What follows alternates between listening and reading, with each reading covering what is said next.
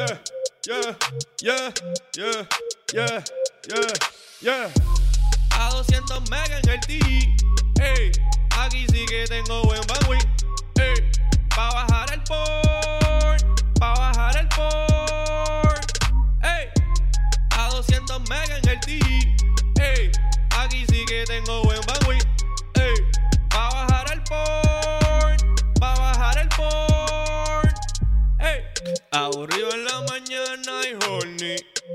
Tenía nada de Netflix, sorry. Ey, se me cayó Liberty. Uh, so entré por el JTT. Dinero, dinero, está bien carity. Me siento rey como Ricky. T-Mobile me salió chippy. Tú no me quieres ver Tweety. El modem de claro esta mierda no un penny. Pero si es con fibra, brega ready. Me conecto a cualquier hora como en Denny. Pues pa' Google en Cali, Jerry. Pa' muy bueno. Si no brega el modem, yo lo rebuteo. Ey, rebuteo. Si hay Ben Bowie, yo me atrevo. Ey, o a 200 megas en el T. Ey, aquí sí que tengo buen bandwidth. Ey,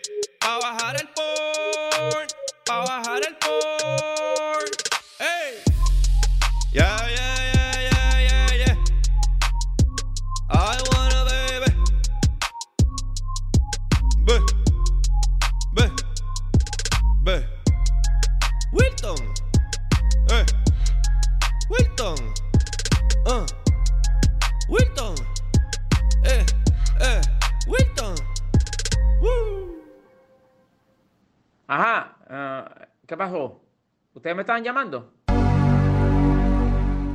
I Wanna Be, episodio 67 para febrero 9, 2019. En este episodio nos ponemos al día tras 8 años de ausencia. Se murió Steve Jobs, Facebook controla tu vida y... Todo el mundo tiene un fucking podcast. Así que niño, cogen de San Martín. Somos los I Wannabes. Ahora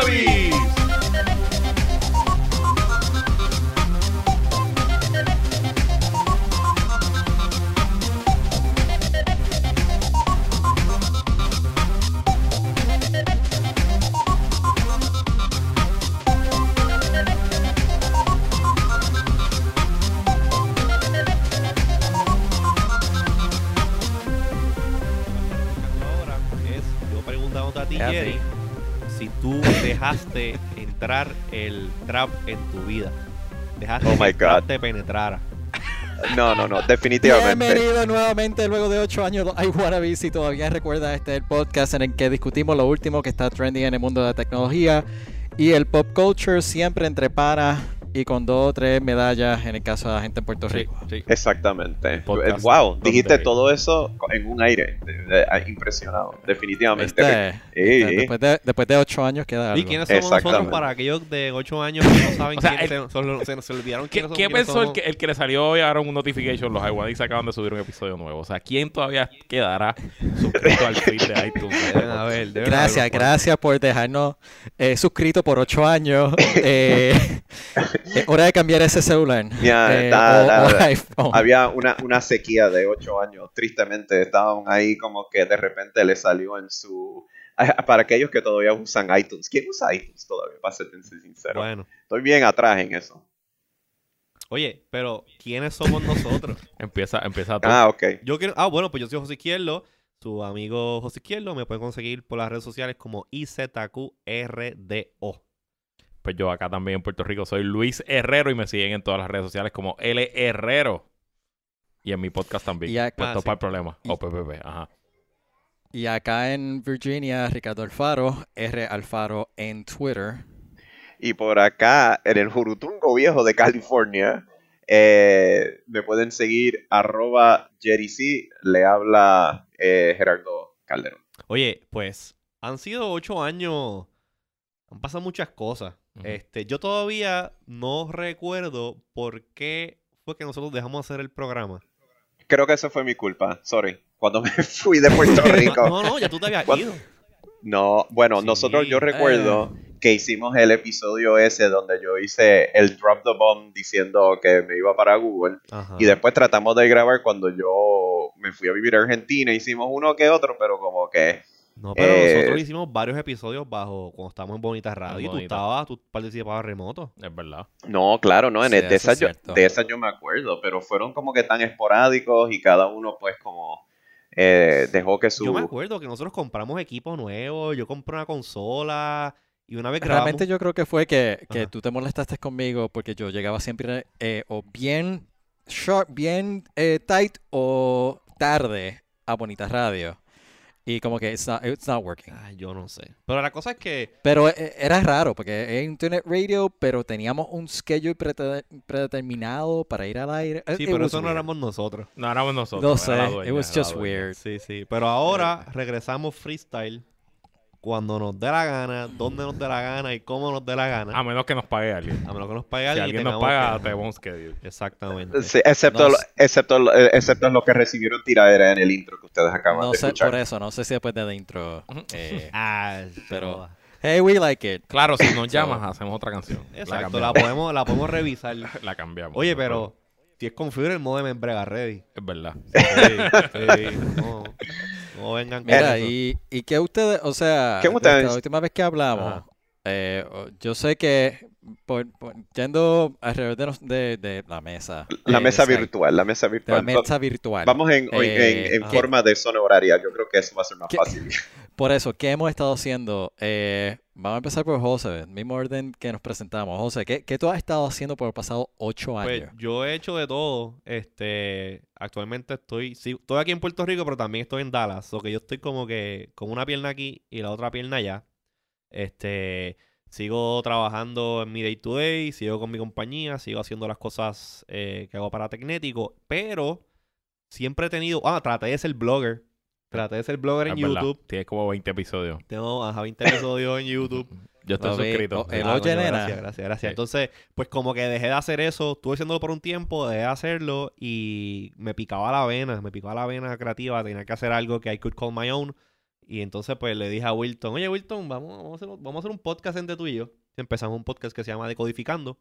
Eh, como ya ustedes saben, yo siempre... pues, Que muy bueno, hecho sea de paso. Yo no sabía, yo escuché el último episodio, yo no sabía cuánto les costaba a ustedes. Yo sé que tú y yo hablamos la última vez que estuve en Puerto Rico, pero el gasto astronómico en radio tradicional para ustedes. Ah, no, o hacer sea, un programa de radio es pagado en una emisora del prohibitivo. calibre como, es- como es WKQ, o sea, cuesta, cuesta billete si uno está haciéndolo, o sea, eh, prohibitivo, Exacto. 260 mil, al- algo al así fue lo año que dijiste, ¿no? eso. dinero, al año. dinero, está carito. Oye, Exactamente. El 30 segundos en Kaku está a 250 a 375. Mira Por para allá. pauta. Y a rayo. Depende de la hora. Por eso es que todo el mundo tiene un bleeping fo- eh, podcast. Yo por poco Exactamente. se me zapa. Podcast.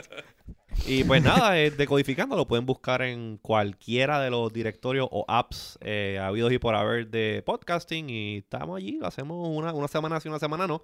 Y tocamos un tema de tecnología y lo desmenuzamos, lo desbaratamos y nos vamos ahí, tú sabes, en el deep dive.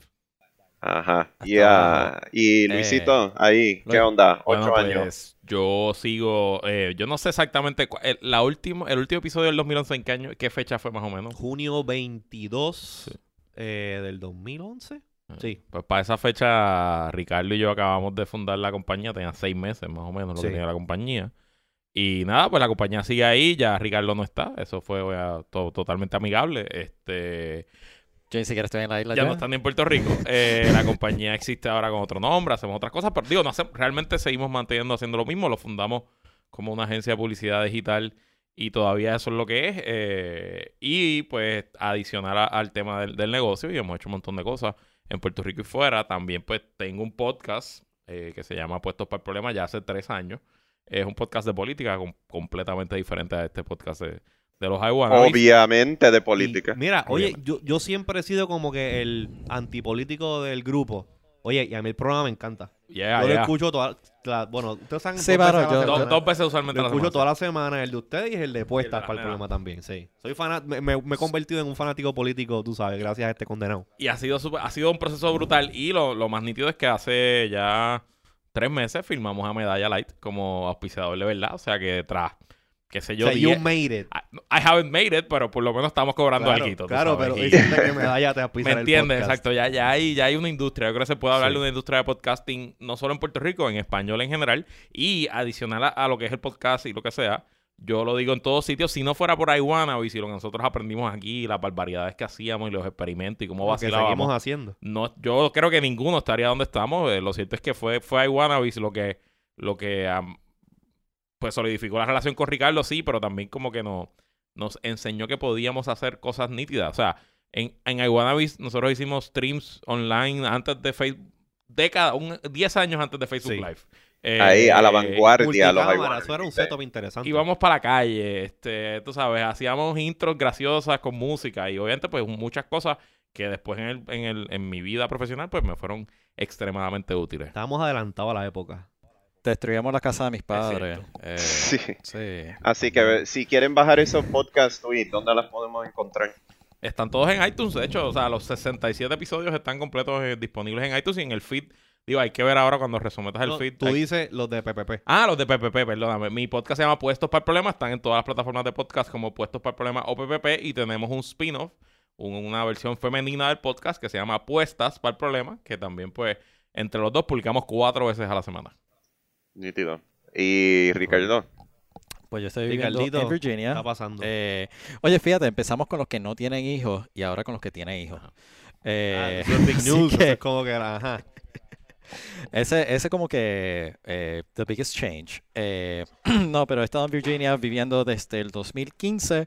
Eh, terminé de trabajar para, para el, el gobierno de Puerto Rico y entonces ahora estoy como desarrollador de IT. Volví a mi, mi, mi eh, original de IT, Technology, Engineering, eh, en una agencia federal. Así que, eh, y a- ahora mismo en esta, eh, por lo menos esta semana tengo salario. Estás cobrando. nítido, Oh, nítido. Sí, ya, con Sí. Porque obviamente cuando hay cierre de gobierno federal, pues me Tú afecta. te viste afectado Eh, así. Me había afectado. 2000 2019 ha sido interesante.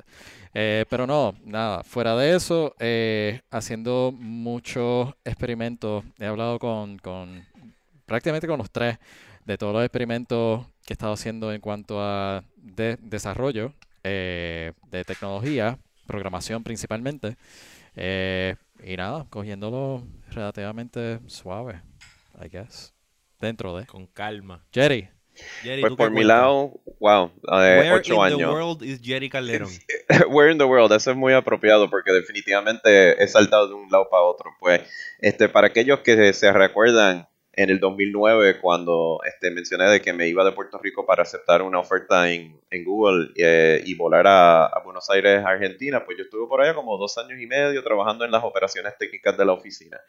Pero después quería un reto más interesante y ahí di un salto en Nueva York. A finales del 2011, principios del 2012, estuve un año allá en la Gran Manzana pero ese frío pelú no lo aguantaba nadie. Así no que, lo aguanta nadie. no lo aguanta Aquí nadie. Está, está Y- 17 afuera. y entonces estuve, estuve buscando unas oportunidades en el West Coast y me surgió algo. Y en el 2013 me mudé a San Francisco y desde aquel entonces estoy por, a- por acá. Eh, sigo con Google, eh, cumplo los...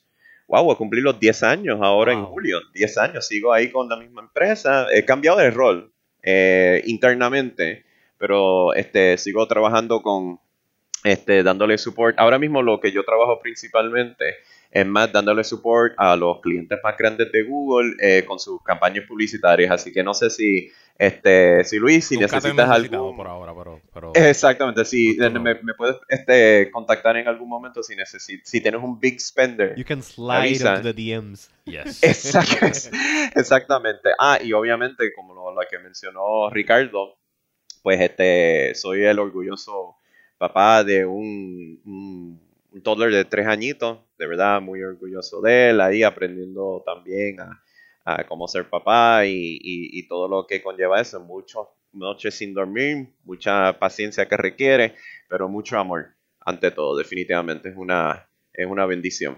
Sí, eso era lo que iba a decir, que Oh, eh, bonito, patrones papi de Jerry. sueño, los patrones de sueño eh, se, eh, están bien al garete. Eh, el, el mío tiene cuatro. eh, y de hecho, si lo escucha en el fondo, me disculpo. Eh, le pedí que se portara bien por una hora, pero that may be a huge failure. Eh, para los- imposible, imposible. Para los que no escucharon antes del podcast, sucedió algo super funny. Eh, él estaba jugando en el fregadero eh, y hubo chorros de agua en toda la cocina. Eh, así que pues terminaron mapeando Hay, la Mm. cocina. hay un cambio, hay un cambio de, de la mamá del niño pasando mapo. Sí. Si estuvieran Es- viendo el video actually, eso inspiró una versión alterna del Sí. intro. del intro, sí. Del intro. Ustedes se creen que no lo escuché, pero lo escuché. Ah, muy bien, muy bien. Bueno, pues vamos al Bambo Vigente a hablar de lo que a nosotros nos gusta, geekear sobre la tecnología y cuál es el primer tema que vamos a tocar. Pues mira, eh, este tema a mí me, me- me tocó la vena, me tocó la vena, eh, porque para los que saben, lo- los que saben, saben, yo trabajo en la industria de telecomunicaciones y recientemente hay este, este hype, yo le llamaría un hype, eh, por esto del 5G. Es un Es hype. un hype. Es un hype. Esto del 5G, que pues obviamente es la próxima generación en la eh, tecnología de comunicaciones inalámbricas celulares, ¿verdad? Y siempre hay uno, siempre hay una compañía, siempre hay alguien que es el más desordenado del grupo y quiere hacer el ruido antes que se supone que haga ruido. Y en este caso, pues eh, aún todavía la tecnología de 5G no estando eh, disponible eh, widespread, o sea, no está disponible en todos lados, hay ciertos mercados que lo tienen. Tíralo al medio, José, tíralo al medio. Pues vienen nuestros queridos vienen, vienen nuestros amigos de AT&T y dicen, ¿saben qué? Aquí está. ¿Saben qué?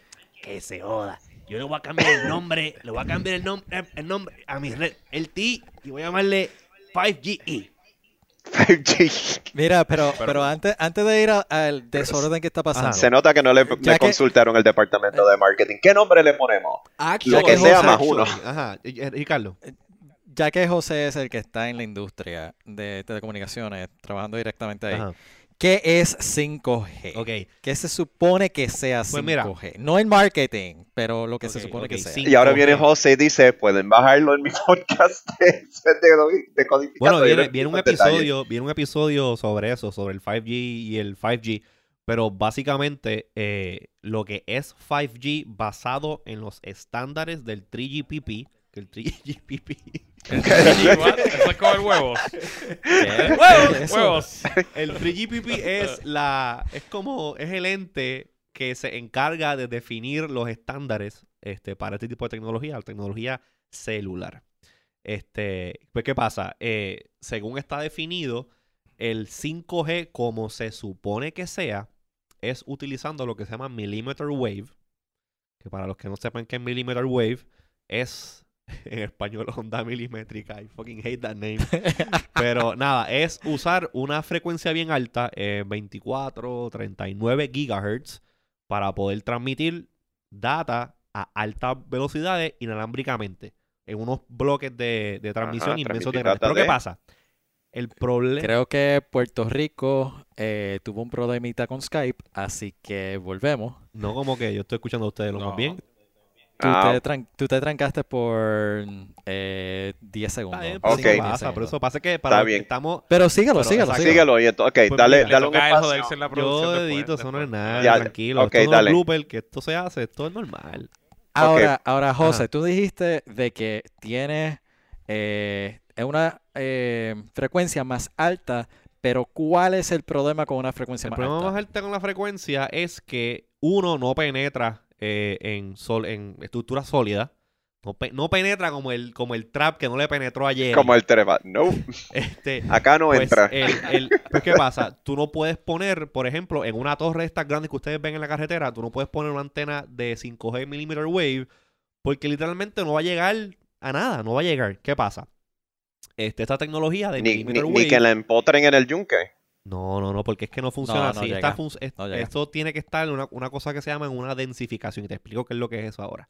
Este, pues el millimeter wave, pues es un espectro bien alto. Todavía no hay equipos eh, que funcionen con este, con, con esta tecnología. Eso supuestamente 2010, finales de 2019, 2020, whatever. Pues la cosa es que eh, tú no puedes poner una torre eh, con una antena millimeter wave porque la señal no va a llegar ni nada. O sea, literalmente no va a llegar nada. Eh, ¿Y qué pasa? Este, pues AT&T, en este caso, pues ellos están en el, están en el road to 5G, right? Entonces, pues ellos le han hecho una, un- le han- les han hecho unos upgrades a su red. Este, y los upgrades que le han hecho es lo que se llama LTE Plus o LTE Advanced.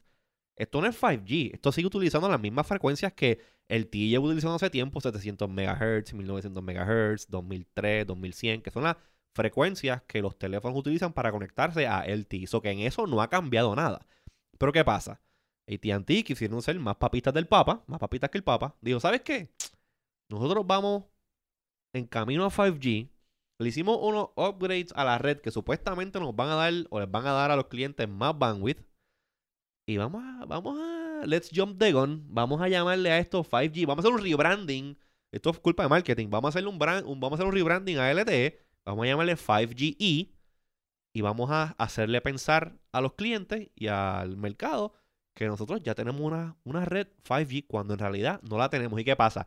Esto ha creado un outrage en toda la industria eh, con los clientes, ha creado una confusión inmensa porque de momento tú tienes un teléfono que era un Galaxy, que es un Galaxy S9, y de momento te prende un icon que dice 5G y tú, ah, mira, ah, mira, tengo un teléfono 5G. No, no tiene un teléfono 5G, es que AT&T te está diciendo que tiene 5G. Todo es marketing. Mira, una, pero esto, Mira, una cosa, ah, una cosa, y aquí pues este, quizás Luis no, nos puede este, dar una manita. Este, aquí no les abre la posibilidad a un class action o algo así a, a AT&T por este, prometer una cosa o como hacer un bait and switch, como que, ah, mira, tenemos esto en realidad, pero no, Tú, en tú realidad. sabes, para ser sincero, no es. el meme ese que se fue popular hace como dos o tres meses, que cuando alguien me pregunta popular. algo, dice, don't say it, don't say it, don't say it, don't say it. Pues cuando tú le preguntas a un abogado algo, el abogado va a ir, don't say it, don't say it, don't say it. Depende, Jerry. Bueno, lo que sí es que Sprint, Sprint está demandando a Por AT&T eso. por eso. Ah, primero, hay que ver quién podría uno, o sea, quién podría ver la demanda, porque usualmente a nivel federal las telecomunicaciones las, regula el FCC. Exacto. Pero el marketing de las telecomunicaciones, yo no estoy seguro si las regula la FCC o las regula el Departamento de Comercio y otras, otras entidades que manejan reclamos de, de- de fair practices en, en advertising, etcétera, etcétera. Habrá que ver. eh, usualmente las compañías tienden a tener un poco de más libertad a la hora de mercadear productos y ser un poco exagerados. Cuando tú ves un producto en un supermercado que te dice 100% natural, pues hay unas Exacto. protecciones Asterisco. hay unas protecciones escritas en la ley que le permiten a, a ese dueño de ese producto pues, pues ser, ser creativo con su copy, con su copy publicitario. Así que habrá que Así ver. que, Obviamente a mí me preocupa más, a mí me preocupa más que piensa qué daño le puede hacer a la gente, porque si tú le estás diciendo que es 5G y después resulta que es la misma mierda de velocidad que tenías antes, pues, pues te estás haciendo un Pero daño eso como que voy, marca, ¿no? porque eh, en este caso, eh, lo que, o sea, a más allá de- del tema de marketing, 5G está apareciendo, y corrígeme si, si estoy, si estoy mal, el, el término 5G está apareciendo en el celular como parte de identificación de la unidad, ¿no? No, tú- o sea, no, esto no, no. es, esto no es un póster o una publicidad que está en una tienda, esto está apareciendo en el dispositivo del usuario, ¿no? En el teléfono, tú sabes, si tú tienes un teléfono, por ejemplo, eh, el iPhone, que dice las barras que tiene y te dice LTE o 4G o 3G, este, por ejemplo, los teléfonos que venden los carriers, pues ese, ese, ese iconcito o ese label que demarca el tipo de conexión a la cual te estás conectando, 4G LTE o LTE pelado, lo que sea, pues ellos tienen control de eso. So, de momento, cuando baja un software update en un teléfono que esta compañía deems este, qualif- qualifying para la conexión 5G, pues ese icon que solía decir 4G LTE va a cambiar y va a decir 5GE. O que tu teléfono, cuando estás en un área que el teléfono está conectado a LTE Advanced o LTE Plus, como quieras llamarle, pues él no va a decir LTE, él va a decir 5GE.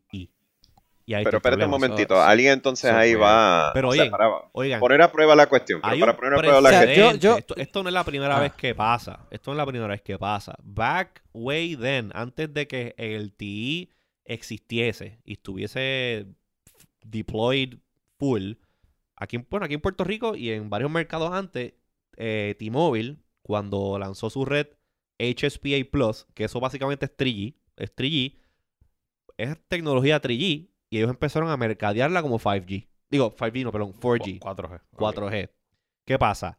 Apple saca el. ¿tú sa- Ustedes se acuerdan del iPhone 4. El iPhone 4 era un teléfono 3G. El iPhone 4S era un teléfono 3G, pero tenía capacidad de conectarse a la red HSPA Plus. ¿Qué pasa? AT&T le dio Kiko con T-Mobile de que ellos estaban advertising una red 4G para HSPA Plus, que es lo que tenía también este AT&T back then, y AT&T de Apple le dice, oye Apple, eh, ese iPhone 4S, eh, caramba, cuando se conecte en AT&T, ponle que diga 4G en vez de 3G. Y Apple dijo, ok. Y los iPhones 4S, donde único decían 4G, eran cuando estaban conectados a la red de AT&T. O sea, que no es la primera vez que pasa esto. Lo que pasa es que ahora el hype que hay de 5G y todo eso, pues está creando, tú sabes, como que esta confusión con la gente. Porque esa es otra. Hay diferentes tipos de 5G.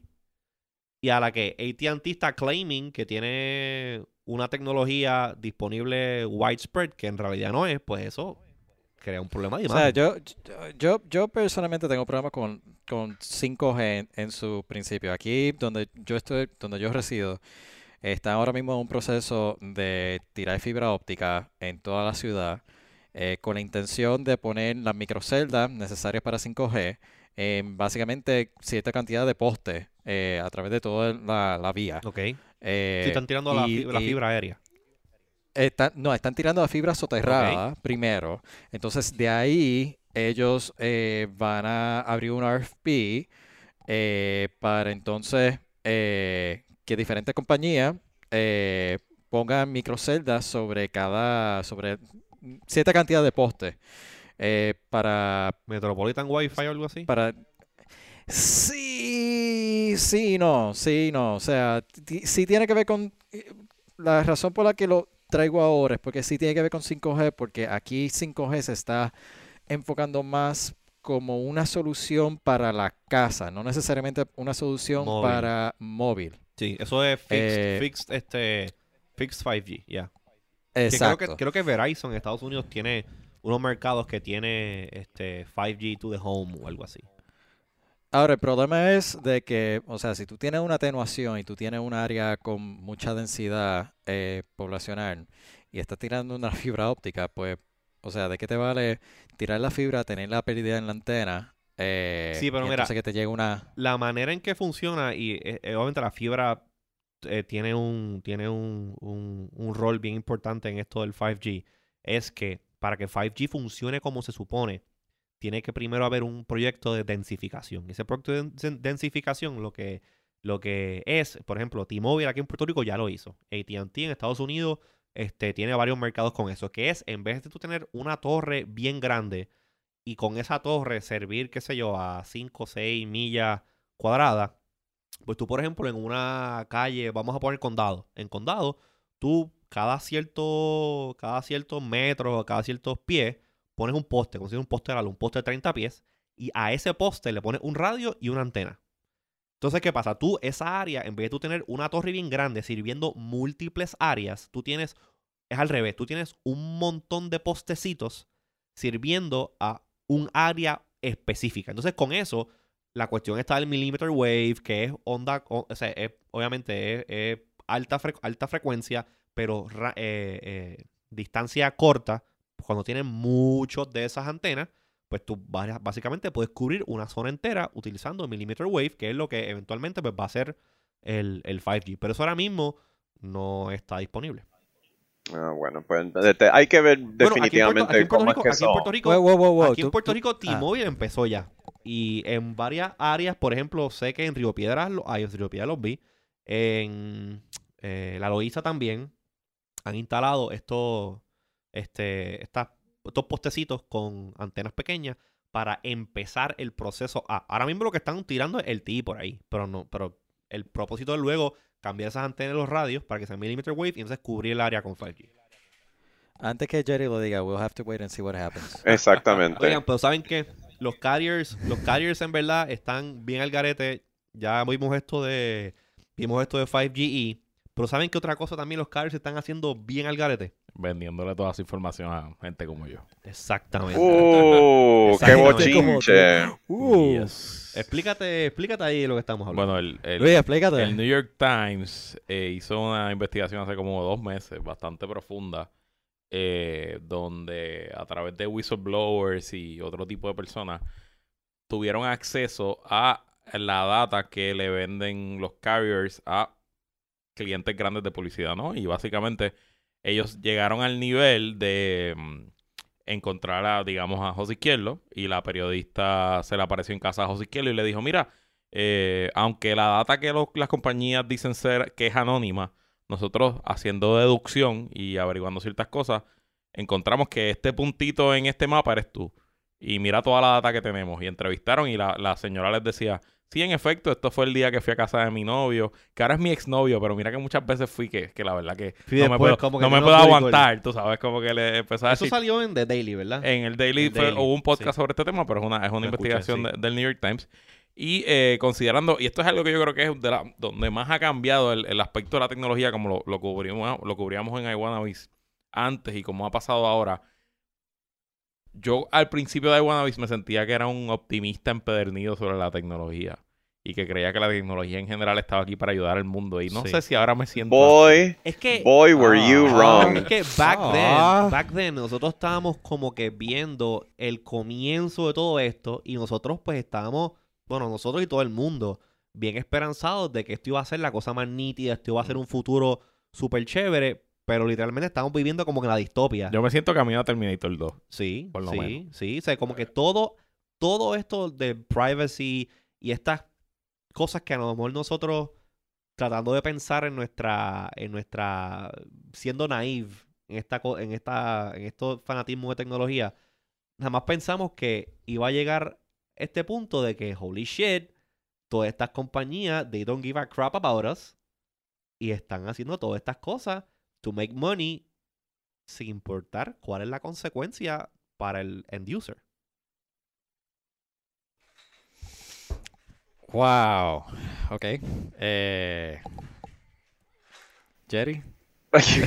no, yo, yo, yo estoy, yo estoy anonadado y sin palabras y, y- y triste que la que esa posibilidad, yo creo que yo, yo, yo recuerdo haber leído ese artículo donde dieron un ejemplo que el reportero, si no me equivoco, Luis, era el que dijo, yo quiero encontrar este teléfono, que era uno propio, Correcto, básicamente. Sí. Y pues entonces se- fueron y se contactaron con eh, un bounty hunter y el bounty hunter venía y le pagó, qué sé yo, como 300 dólares. Pues, ¿qué fue esa cantidad o no? No me acuerdo, no tengo el artículo enfrente. Le pagó el bounty hunter, el bounty hunter le paga a esta compañía tercera, que en realidad esa compañía tercera hace tracking, hasta donde tengo entendido, de celulares de, ¿cómo que se llaman?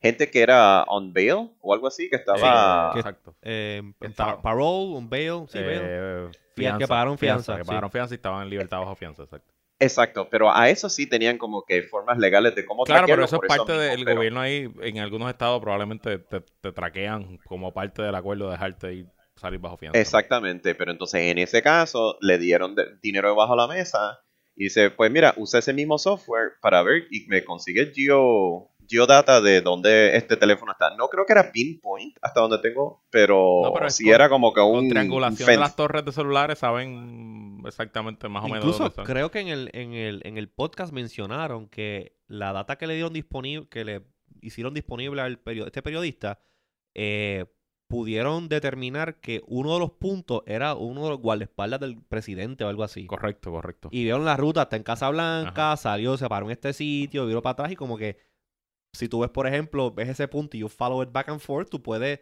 a lo mejor el punto no te dice, ah, este es fulano de tal, pero si tú ves el patrón, ¿a quién vive aquí? Ah, pues ese fulano, Luis, Luis, Herrero, ah, pues mira, Digo, y lo hay cierto, o sea, no, no es, o sea, es anónimo, pero si tú, if you add one plus two, pues equals three, pues sabes quién es. ¿no? y, y la, y la realidad es que con los productos que están allá afuera disponibles para cualquiera, llámese Facebook Ads, Google Ads, etcétera, es bastante sofisticado. Y una vez, y, y a eso tiene acceso todo el mundo, ahora mismo cualquiera puede abrir una cuenta.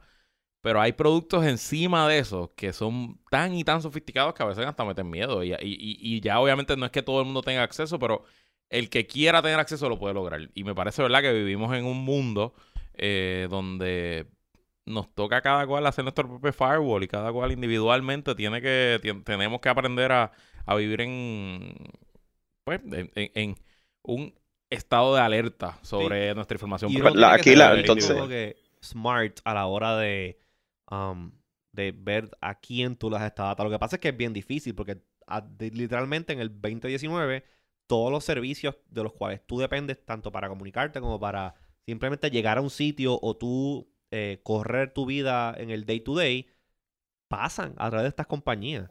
Tú sabes. Pero es que el aquí menos- la, ¿Ah? Aquí la pregunta entonces quiere, o sea, por ejemplo, para, para el podescucha, si se puede decir así, para la persona que nos escucha en, al momento de esta, que, que baje este podcast, ¿cómo un average Joe o Jane puede protegerse o por lo menos asegurarse que su celular no caiga en, en ese chanchullo? Dicho sea de paso, José, cuando, cuando alguien baja este podcast, ¿podemos saber la, la localización? de la- De quien lo baja. Bueno, los Quieren, analíticos me dicen de dónde están bajando el podcast. Eh, no, o sea, Well, podcast. then I'm not kidding. Apple no te da tanta información como Pero uno pensaría, Pero, pero. tú puedes hay- ver que los bajaron de México, Digo, los bajaron de Alemania, Puerto Rico. Y por ejemplo, eh, eh, Alfaro, el producto que nosotros usamos, MailChimp, que lo usamos, llevamos usando por 10 años, Sí. ahora me dice exactamente hasta dónde abrió, quién abrió el email y dónde lo abrió. Eso o sea, ahora me dice, me dice, Alfaro abrió el email en, en, Y en eso, y eso es sin, sin, sin ningún disclaimer, porque, o sea, ha, ha habido este, este push recientemente de hacer, poner disclaimers eh, para, para decirle al usuario qué información se está recolectando. Pero en el caso, por ejemplo, de MailChimp, si tú se- te suscribes a, a una lista o simplemente haces un import de una lista, pues de repente la persona que abre el email no hizo un opt-in a nada de eso, ¿correcto? No, no, correcto. Y es, es- o sea, me da la información de cada email que, se- digo, no de todo el mundo, porque creo que hay, debe haber algún setting en el teléfono que te bloquea, pero cuando abres, eh, cuando voy a los reportes y si quiero buscar específicamente quién abrió el email y entró a la cuenta de esa persona, me dijo, ah, este email lo abrió en tal Sí. sitio, este email lo abrió en tal sitio, este email lo abrió en tal sitio. Sí, y todo eso lo utilizan porque obviamente eh, si tú por ejemplo en un, en un este en un en un en un newsletter de Mailchimp, por ejemplo, pones una foto, esa foto está hosteada en el, en el servidor de, de, de Mailchimp, so tú, o en cualquier otro servidor, so que tú puedes utilizar geolocation data de la misma, de la misma manera que Netflix, cuando tú entras a Netflix de Estados Unidos o entras desde Europa o cualquier otro país latinoamericano, eh, pueden darte un catálogo que es para esa región, utilizando, sabiendo, o, mejor dicho, utilizando eh, eh, herramientas que determinan de dónde es que proviene esa conexión, pues así mismo Ujú. este, MailChimp puede hacer eso. Pero entonces una pregunta, ¿ustedes alguno de, alguno de ustedes ha visto o está al día con el programa este Better Call Saul? Sí.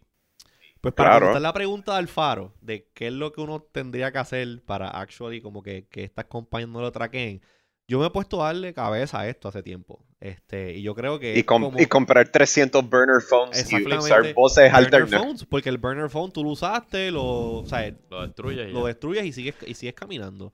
A la que tú tienes un teléfono fijo, un número fijo, aun cuando tengas los location services apagados, a lo mejor, por ejemplo, tengo un teléfono Android ahora mismo y yo apago todos los location services, pues fine, a lo mejor Google, Facebook, Twitter no me pueden traquear, pero mi carrier sí me traquea. Correcto. Y mi carrier puede, esa data que le vendieron a estos este data brokers, pues la tienen. Digo, y también tienes que salirte de social media, porque de Claro. todos modos, aunque tú no compartas información con social media, que tú puedes apagarlo todo, Exacto. no quiero compartir nada, las conexiones que tú tienes y tus amistades ya te van a poner en un espacio Sí. de, de- o sea, Facebook quizás no sabe exactamente qué son los intereses de José Izquierdo, pero José Izquierdo tiene 100 amigos que le gustan los podcasts de tecnología, pues Facebook más o menos te va a poner en el cluster de fanáticos de podcasts de tecnología. Sí, que eso fue lo que pasó con Cambridge Analytica. Exacto. Ellos usaron un mashup de información y terminaron como que, mira, fulano de tal, eh, está, pu- puede que vote por Trump. So vamos a targetearle las cuestiones a ellos.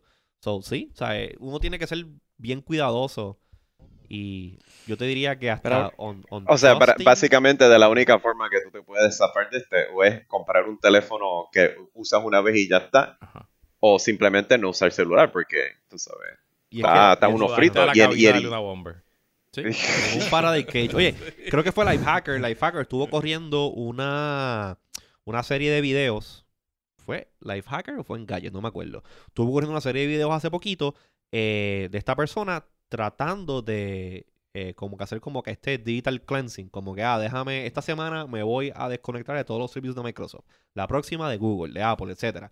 Entonces, pues, ella básicamente... eh, No fue, yo creo que fue CNBC. eh, no me acuerdo. Yo lo vi el O otro por lo menos yo no lo vi, yo vi, a- yo vi parte de la serie en CNBC. La cosa pero- es que pues pero she ended up no using este una laptop ninguna de estas laptops como que brand name, una laptop está genérica con Linux con una distribución de Linux, todas las conexiones que ella hacía a través del internet las hacía a través de un VPN que estaba programado para bloquear cualquier tipo de ping a servicios como de Amazon, de Google, de Facebook, de Apple, de Microsoft, todo eso. Este, el teléfono dejó el smartphone y andaba con un, era como un Nokia de eso, un Nokia 3310, whatever, que no Ujú. es nada smart.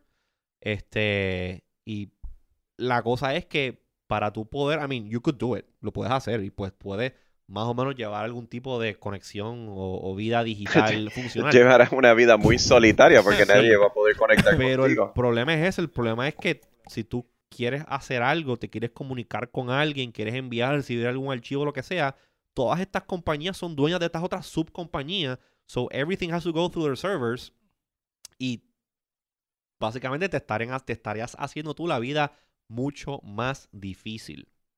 So yo no sé, como que yo creo que no hay una un straight answer de cómo tú simplemente evitar eso, aparte de decirte pues no Bueno, tú te sabes- conectes. Big ¿Tú sabes Brother is always watching, sadly. Sí. ¿Tú sabes quién está tratando de buscar un, un answer a eso? ¿Quién? A- Apple. ¿Por qué?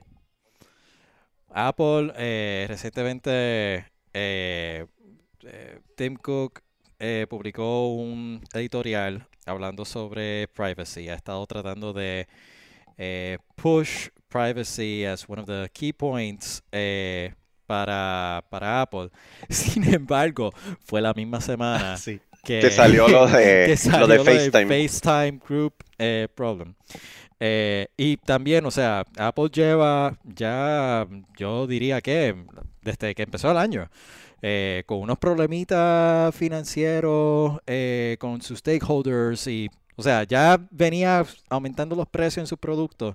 So, esto es una empresa, el punto es de que aquí viene una empresa que está tratando de push for privacy, pero it- they're carrying other stuff in it as well. Sí, eh, Hablando de Apple, de ahí nos deberíamos mover para el próximo tema, entonces. Ese era mi segue, Jerry. Ay, sorry, I made No it too que- obvious. No tienes que verbalizarlo, Jerry. I'm Literal, sorry. un literal, Pero es que- Jerry. Dañaste, Pero- No, pero- dañaste entendiste cuando, cuando José me hizo el thumbs up, yo interpreté que eso es good. Le quedó- le Next topic. Exacto, ah, ok. que- Es que usualmente José es el que grita, next topic. No, sí. Pero I was doing Si that. te Ok, fijas, si sorry, te fijas yo transicioné de 5G Arre- y a los Ah. carrier tracking seamlessly. Nadie se dio Ok, arréglalo en post. verdad. Y arréglalo en haciendo lo mismo, pero vino Jerry de Downer. Ah, ah, no. arréglalo, arréglalo en post. Ah, Síguelo. que se quede así, olvídate, para que la gente sepa lo que está pasando. Mira, pues sí, este, Apple, Apple llevan tiempo. Yo creo que ellos se convirtieron como que en el champion de esto del, del data privacy.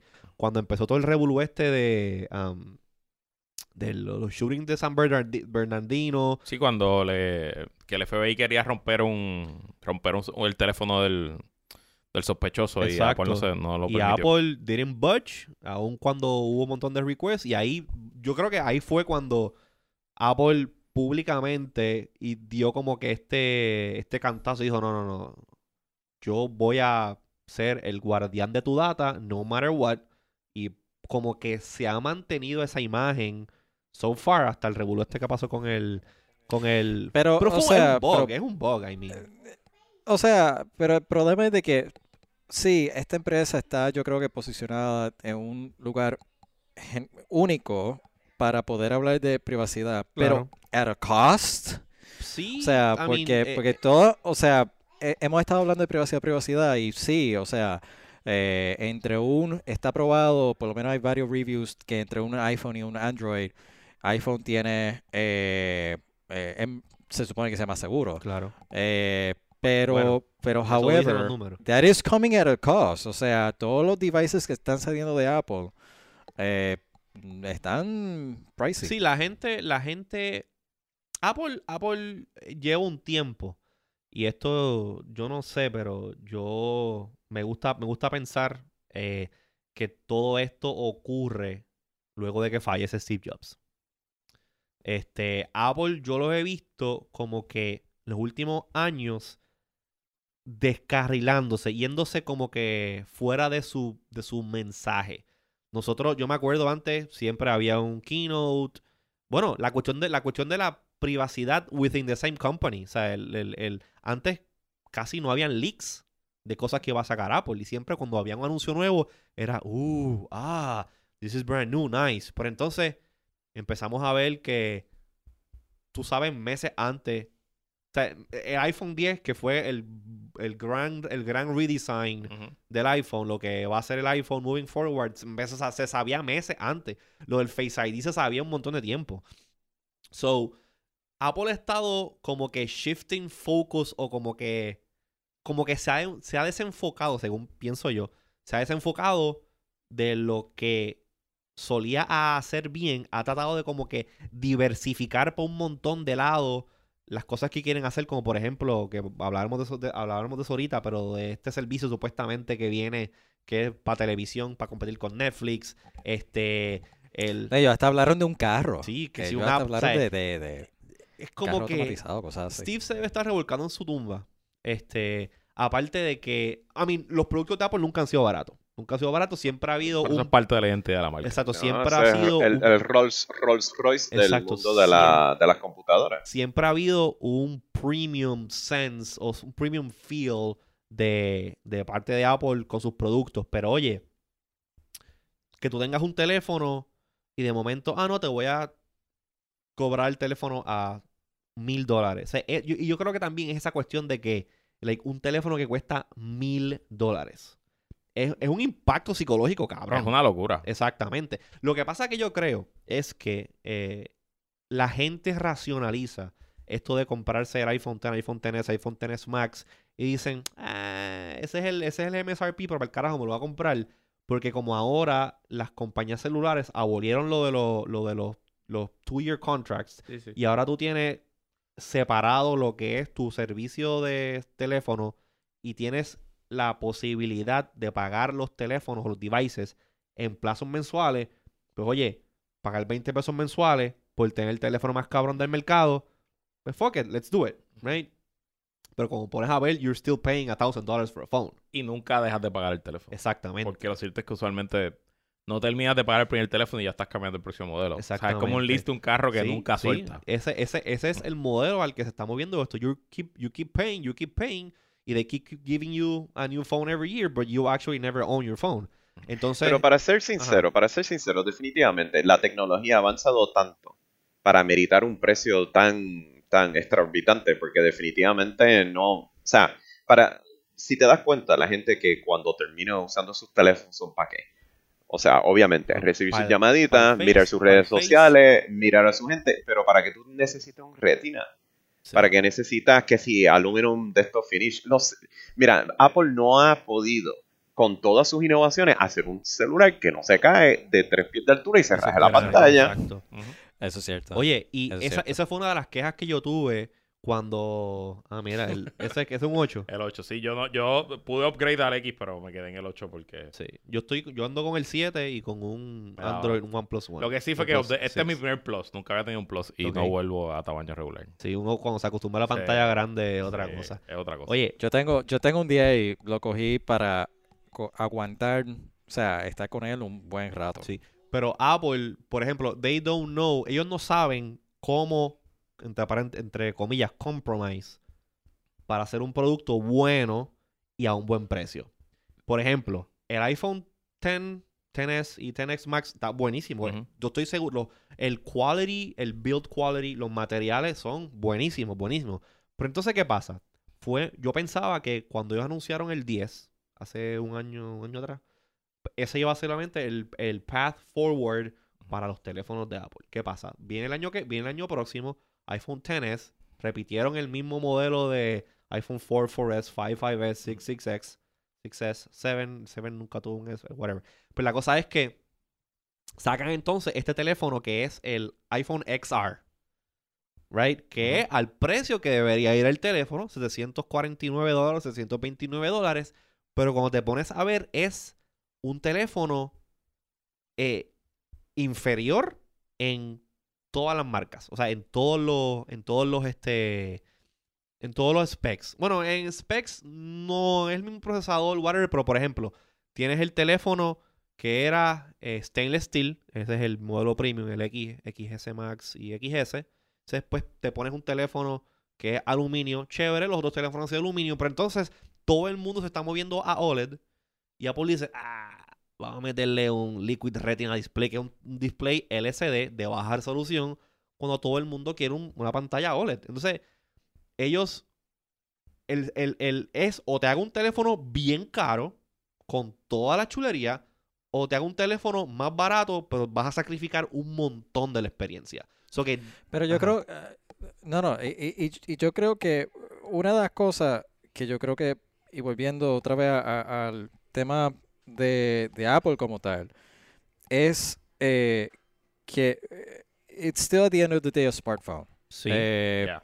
y, y, y where do we go from here? Sí, yo todavía recuerdo que en uno de iWannabes, de hecho, de hace par de años atrás, eh, teníamos una conversación que era, estamos atados al teclado y al mouse, ¿a dónde vamos después? Y necesitamos otro tipo de, de interface. Y entonces, en lo que ha sido el transcurso de, de los pasados años, pues hemos tenido el iPad, hemos tenido el iPhone, hemos tenido más touch display.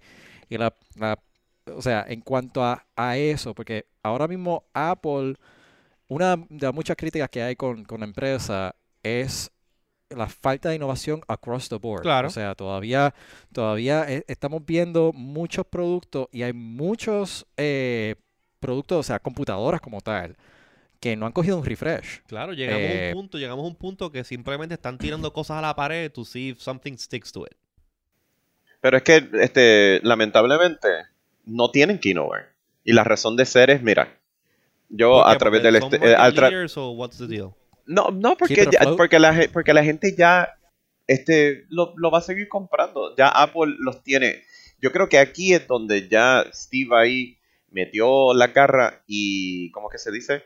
Eh, el Walled Garden te tiene tan y tan y tan y tan y tan integrado que tienes iTunes, tienes toda tu música en iTunes, tú tienes todos tus apps instalados en el iPhone, contactos y toda la cuestión, que es que si tú tratas de usar algo fuera de la infraestructura de Apple, te chava. Sí, ellos no. Eso es no- una lucha que tú siempre well tienes. No. Exacto, y es como que mira, Y si es un yo- problema, si- es un si- problema. Pero, si tú quieres tener una Mac, con, no, por- vamos a suponer, tú, quieres, tú tienes una PC en tu casa, eh, tienes un Android phone y quizás una tablet este, iPad, para hacer que esos tres funcionen, Tienes que usar a eh, Google. es un... Hay que, hay que saber, hay que saber. No, y tienes o que usar medio- Google. Tienes que ser sec- técnico, o sea, tienes que ser una persona Claro, con y yo entiendo, yo entiendo que obviamente, pues si, si yo soy Apple y yo voy a hacer la computadora, el teléfono, la tablet, los online services, el, El reloj. smart speaker, pues claro, yo voy a hacer que todo eso funcione bien cabrón porque yo quiero que la gente me compre mis cosas, pero tú tienes que ver esto desde el punto de vista real, que por ejemplo, que yo me gusta la Mac, pero me gusta tener un iPhone o un, o un Android,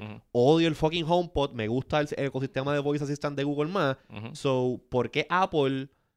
Y esto estoy seguro que lo hacen conscientemente. ¿Por qué Apple conscientemente hace que esta interconectividad o intercompatibilidad eh, de su ecosistema con otros ecosistemas sea tan difícil y tan jodón para tu poder bregar? O sea, yo lo hago porque obviamente, pues, Pero it's, it's, it's, No it's a mundo- feature, not a bug. Of o sea, course, of course, es a propósito. Entonces, pues, coño, tú sabes, Mm. ¿qué es lo que... qué- qué- Pero digo, y, y a lo único que Apple por, por más de casi toda esta década fue la compañía más, más valiosa del mundo en Sí. cuanto a su stock price. Y, Sí, llegó hasta el share. trillón, creo. Vol- y volvió otra vez a hacerlo Sí, después de exacto. del- pero si vemos aquí el... Y digo, eh, nosotros esto no es un podcast de negocios como tal. Y esto no, No, es el, bien, bien, bien al, por eso, bien al pero no es caso. el mejor indicador de, de todo, ¿verdad? Pero el stock price, si lo vemos en los últimos cinco años, ha cogido un bofetón heavy desde agosto del 2018 para atrás. Sí. Perdió casi 20% de su valor. O sea que obviamente algo extraño está pasando y esa, esa caída en valor en tech, aunque sí se vio en toda la, la industria, no ha sido la misma en sus competidores principales, entiéndase Google, Amazon, Facebook. Eh, Pero en Apple se le marca más porque Apple es, Correcto. a- es como el gold standard. Tú estás mirando a Apple y midiendo a everyone else a base de Apple. Entonces, También yo creo que es que ellos han dependido demasiado en el iPhone. O sea, ellos Sí, han, han sí, sí. descuidado en cierto modo sus otros sus otros business units. Eh, el Pro lo tiene enteramente abandonado. Sí. Eh, y, y, o sea, there's so much iPhone that you can innovate and sell. Eh, si tú no te enfocas en mantener la otra base, la base Pro, la base eh, que te usa una laptop. O sea, yo ahora mismo, eh, mi laptop que estoy usando ahora mismo, en dos modelos atrás.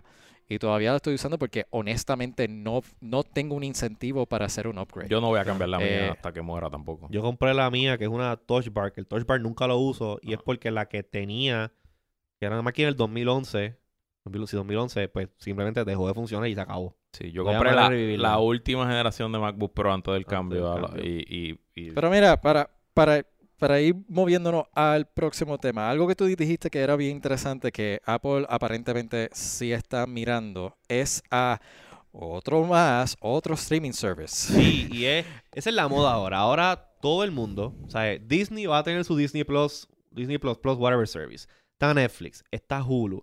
Todas las cadenas CBS, Fox, NBC, CBS, todo el mundo tiene su propio, su propio El HBO también. HBO, Showtime, todo el mundo. Si tú eres un canal de distribución de contenido, tienes tu Netflix-like service. Eh, si eres dueño de contenido, más todavía. Y pues ahora Apple se quiere meter en ese negocio. Sí, aquí, para serte sincero, creo que eh, el servicio de Disney Plus y Apple, porque eh, tienen, ¿cómo que se llama? Este, common stakeholders, si no me sí. equivoco, van a comerse el, el dulce, porque lo que pasa es que este, Netflix tiene el trono. Sí, Sí. Este, si te das cuenta, por más que Netflix, desde el punto de vista de la, la cantidad de dinero que están metiendo a hacer sus Netflix Originals, este, ah, están haciendo inversión brutal. Y creo ocho- que 8 mil millones este año en contenido. Sí, imagínate. Y entonces le siguen subiendo el, ¿cómo que se llama? El subscription fee, especialmente en Estados Unidos. Este, hay algún negocio, eh, like, el business model de ellos está funcionando y todo el mundo quiere un piece de ese país. Claro. Y ya te das cuenta con este Hulu que tan pronto, eh, ¿cómo que se llama? Dijo Netflix, ¿puedes subir el precio? Ellos dijeron, nosotros vamos a bajar el precio. Le quieren quitar, le tumbar el, el kiosco. Eh, con Disney Plus, todo lo que es Disney, que antes estaba en Netflix, se va a ir para allá.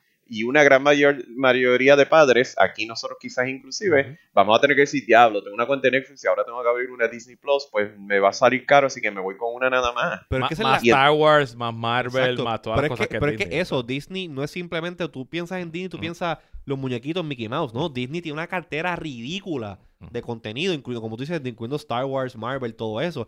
Y lo que está pasando todo es lo que es Fox. Acaban de comprar. 20th Century Fox. O sea que todo lo que está pasando Todo excepto Fox News. Exacto.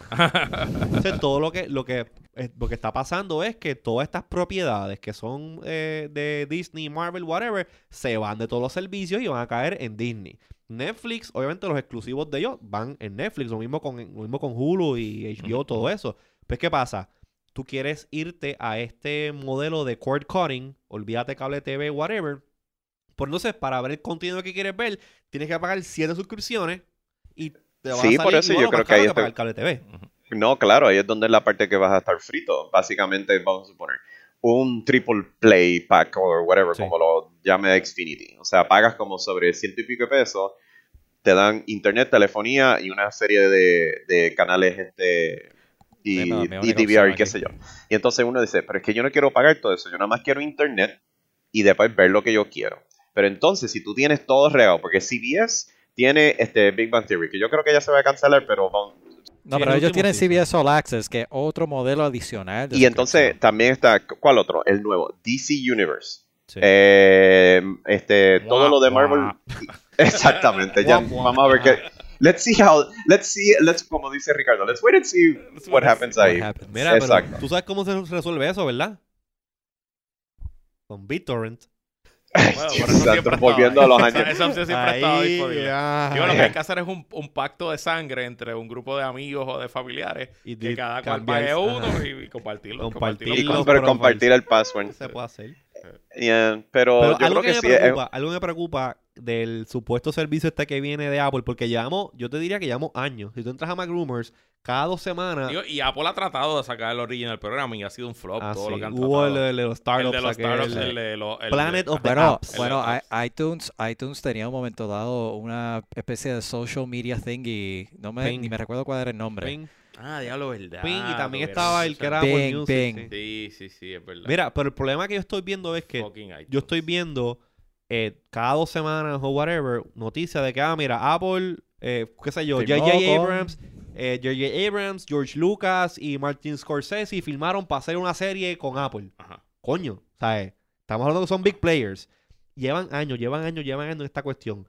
Y de la misma manera veo noticias que están saliendo de que, oh, que esta, esta movida que tiene Apple de que ellos son wholesome, ellos no permiten porn, no permiten graphical violence en sus plataformas, pues ese mismo rule set va a caer dentro de este sistema de, de, de, de televisión. ¿Qué pasa? Oye, las mejores series que yo he visto, coño, tienen sexo y tienen violencia y todo eso, porque son raw. Y a lo mejor a mí me gusta ese tipo de contenido. ¿Te gusta Raw? Me gusta raw. Me gusta Raw.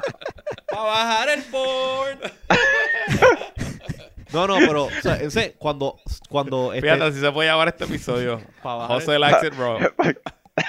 Me gusta, me gusta. Tenemos que ya figure out uno, uno para eso. Pues mira, la cosa es que si Apple también se va a convertir en un filtro, pero filtro bien tight para este tipo de contenido, pues coño, a lo mejor se va a ver en ese contenido como que medio, no sé, fresita o algo, cuando pudiese ser atraer cosas más este más controversiales que a lo mejor este eh, sean de interés de la gente. No sé, como que yo lo veo como que no, no, no me convence.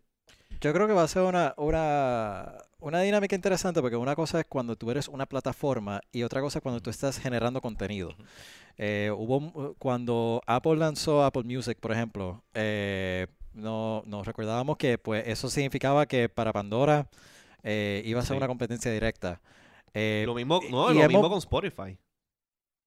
Exacto. O sea, y hemos, y hemos visto, yo creo que, again, we'll have to wait and see what happens. Sí. Pero va a estar interesante. Pero hablando, pero hablando de social, de streaming services, binge watching. ¿Qué, qué tú eh, estás, ¿cuáles son las Alfaro? ¿Tú estás, tú estás viendo algo? Mira, yo, yo, voy, yo voy a ser sincero, yo no he puesto nada en el libreto porque lo único que yo he estado binge watching en estos días es Bill Nye the Science Guy. Oye, eh, está Wow, bien. está bien. ¿Con, Nothing- con tu hijo o wrong tú with that. mismo? De- de- Con mi hijo, Ok, pues con está mi bien, hijo. eso está nítido. Este, así que I'll be honest, I'll be forthcoming. y eso es eh, PBS, este, ¿verdad? Bill Nye. No, eso está ahora mismo en Ah, porque es Netflix. que hicieron un, Sí. exacto, un remake. Sí, sí, sí, Sí. verdad, verdad, verdad. Pero, pero de hecho, eso es una de esas cosas que I'll have to look out que ocurra porque eso es un programa de Disney. Así que who knows dónde esa serie vaya a terminar. Este, pues mira, yo, yo voy a recomendarles eh, algo que estaba viendo en Netflix los otros días. Se llama Russian Doll. Me salió el anuncio, no lo he visto todavía. Salió, pues está interesante. A mí, a mí me gusta mucho estas cosas que son como que time travel y para y paradoxes de parallel universes y todo esto. Y eh, esta serie de Russian Doll es cortita, son como maybe 10 episodios. Eh, es como algo así tipo Groundhog Day. Ujú. Como que algo que como que keeps on repeating, repeating, repeating. Y tú tienes que figure out what's, Ujú. what's happening to solve the big issue y move on. Este, Russian Doll eh, me encantó de la manera que, que, que mueven el tema, de que lo presentan. O sea, para mí fue como un geek out completo. Así que Russian Doll en Netflix, véanlo, está bueno. Yo no voy a recomendar una serie, eh, voy a recomendar el documental del Fire Festival de Hulu. Yes. Salieron a la misma vez dos documentales sobre el Fire Festival. El Fire Festival, probablemente usted sabe lo que es porque nuestra audiencia está conectada a ese tipo de temas. Pero pues, fue un festival diseñado para millennials que fue un total y completo fraude, fracaso y la burla de todo, de todo el internet por, por más de un mes. Y salieron dos documentales a la vez compitiendo. Y yo creo que el de Netflix ha sido más popular porque Netflix es la plataforma principal. Pero lo cierto es que el de Netflix, yo creo que tiene una falla ética grasa. Que es que quien lo produce es la agencia de publicidad que produjo el festival. Y hay una lavada de Fuck Jerry. Fuck Jerry. Sí. Perdón, Jerry, así se llama. Fuck Jerry es el nombre de la agencia. Eh, Ok. Y entonces es una lavada de cara un poquito. Sí. Porque para mí, que tengo una agencia de publicidad y que he trabajado en eventos grandes como festivales, para mí es imposible que la agencia no supiera que esto iba camino al fracaso. El de Hulu es bastante severo con el festival, con el dueño del festival y la empresa, pero también con la agencia de publicidad. Y de hecho, eh, entrevistan al creativo que corría la cuenta dentro de la agencia de publicidad y el tipo no se aguanta. Así que si van a digo, vean los dos, pero em, si van a ver uno, vean el de Hulu. Yo, me quis- yo los vi los dos y yo me quisiera haber grabado yo mientras estaba viéndolo del reaction que yo estaba teniendo de todas las cosas mientras iban pasando. Qué cosa cabrón. Es un verdad. train wreck bien No, está cabrón. cabrón. Está cabrón. ¿Y tú? Este, mm, yo, yo definitivamente estoy igual que, que Ricardo en el punto de vista que lo que veo suele ser lo que eh, quiere ver mi hijo últimamente. sea, ya tengo memorizado eh, Frozen y este, ¿cómo es el otro? Moana. Y, una buena intro, let it go. no, definitivamente. Pero eh, yo lo que he visto por ahí que me han recomendado, y es interesantemente, es a través más de los memes. Eh, hay unos memes de, de esta serie que se llama The Good Place, con este Kristen Bell y este Ted Danson, que me dio curiosidad porque en mi trabajo nosotros a veces entre los compañeros como que compartimos unos GIFs y imágenes como respuesta a lo que estamos en, en our day-to-day exchanges. Esa es parte de la dinámica de- de- del equipo mío de, de trabajo. Y me dio curiosidad ver unos memes de The Good Place y como que, contra, me gustaría como que ver si le agarro un poquito más de sentido a de qué es esta serie. Y pues yo mismo me estoy recomendando hacer un binge watch de The Good Place porque este me da curiosidad. Hay mucha gente que en las redes sociales, Twitter y yo no sé qué, pues han hablado pues que está súper divertido y qué sé yo. No sé si ustedes lo han visto y me lo recomiendan también, pero pues ahí lo tiro al medio. Yo he escuchado bastante de Good Place y también la tengo. La tengo en mi lista para verla. No he, I haven't gotten to it yet, pero estoy ahí como que... Estoy ahí para verla. Ok, algo que sí estoy viendo y de paso es lo que quizás vaya a ver más tarde hoy cuando se acueste el muchacho a dormir es este cosa, me estoy siguiendo la última temporada. No sé si está disponible para binging en Hulu, este, pero Hulu, está en definitivamente... Pero sí, Ah, sí. bueno, pues ahí- Hulu, está en Hulu. eh, Sí, sí. Pero este, si tú quieres ver una versión sumamente alterna a la creación de Batman, eh, de- de- desarraigándote de lo que es este, la mitología creada en los cómics, pues ahí hago una recomendación de Gotham, ver este, a los personajes reconocidos como Bruce Wayne, este, Gatúbela o Selina Kyle, este, Oswald Cobblepot, el pingüino, el acertijo y todas esas cuestiones, eh, de la versión que Fox pues se las imaginó, pues echen para adelante, está divertida, está loca para el carajo, pero divertida.